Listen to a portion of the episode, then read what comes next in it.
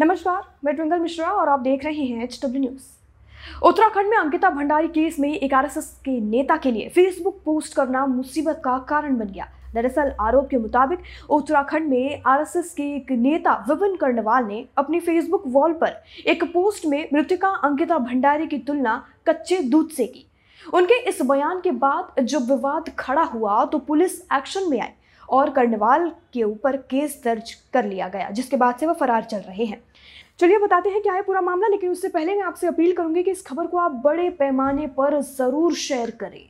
और अगर आप हमें YouTube पर देख रहे हैं तो हमें सब्सक्राइब करें और अगर Facebook पर देख रहे हैं तो हमारे पेज को लाइक और फॉलो ज़रूर करें। साथ ही, अब आप हमारी सभी खबरें वीडियो और लाइव टीवी को एक क्लिक पर एच डब्ल्यू ऐप पर देख सकते हैं, जिसे आप प्ले स्टोर से डाउनलोड कर सकते हैं। चलिए बढ़ते हैं। आगे बताते हैं क्या है पूरी खबर। दरअसल विपिन गढ़वाल ने अपने फेसबुक पोस्ट में लिखा था, मैं इसीलिए किसी कैंडल मार्च या बाज़ार को बंद कराने नहीं गया क्योंकि 19 साल की लड़की की जो पिता और भाई कमाई खाता हो और वो लड़की सुनसान जंगल के एक ऐसे रिजॉर्ट में काम करती हो जहाँ अयाशी होती हो, सबसे बड़ा गुनहगार तो ऐसी लड़की का बाप ही है जो कच्चा दूध भूखे बिल्लों के सामने रख दिया हो।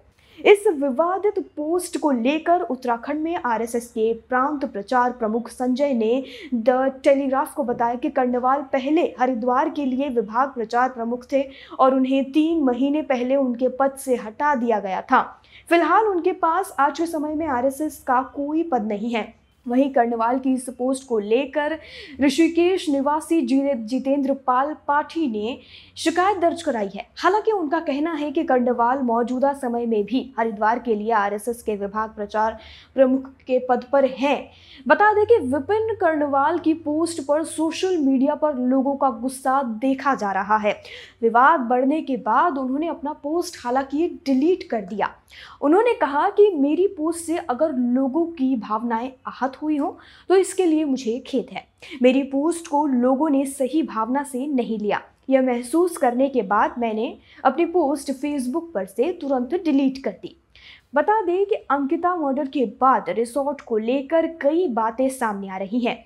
इसमें काम करने वाले कई पूर्व कर्मचारी का आरोप है कि रिसोर्ट वेश्यावृत्ति और ड्रग्स का अड्डा था, जो अक्सर वीआईपी के लिए था।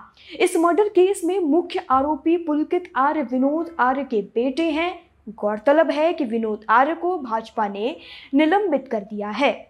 तो इस पूरी उस, पूरे मामले के बाद पुलकित आर्य को भाजपा से निकाल दिया गया साथ ही उनके पिताजी को भी। तो जिस तरह से मामला सामने आया, उसके बाद से जो देश में माहौल बना हुआ है, लगातार विरोध किया जा रहा है, प्रदर्शन हो रहे हैं कि कड़ी से कड़ी सज़ा आरोपियों को दी जाए। और अब ये जो आरएसएस के नेता ने जो पोस्ट की, उसे लेकर अब सोशल मीडिया पर लोग सवाल उठा रहे हैं। हालाँकि उन्होंने अपनी प्रतिक्रिया दी और इस चीज़ के लिए माफ़ी मांगी और अपनी पोस्ट उन्होंने तुरंत डिलीट कर दी। लेकिन जो इनकी पोस्ट से जो माहौल बना, उसके बाद ये शायद ठीक नहीं था।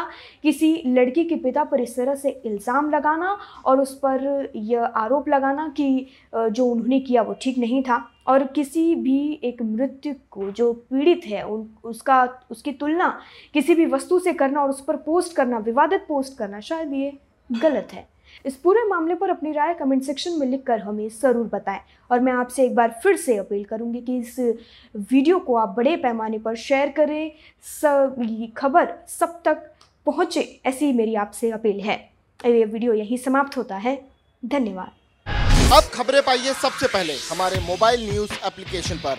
एंड्रॉइड या आईओएस प्लेटफॉर्म पर जाइए एच डब्ल्यू न्यूज़ नेटवर्क को सर्च कीजिए, डाउनलोड कीजिए और अपनी सुविधानुसार भाषा का चयन कीजिए।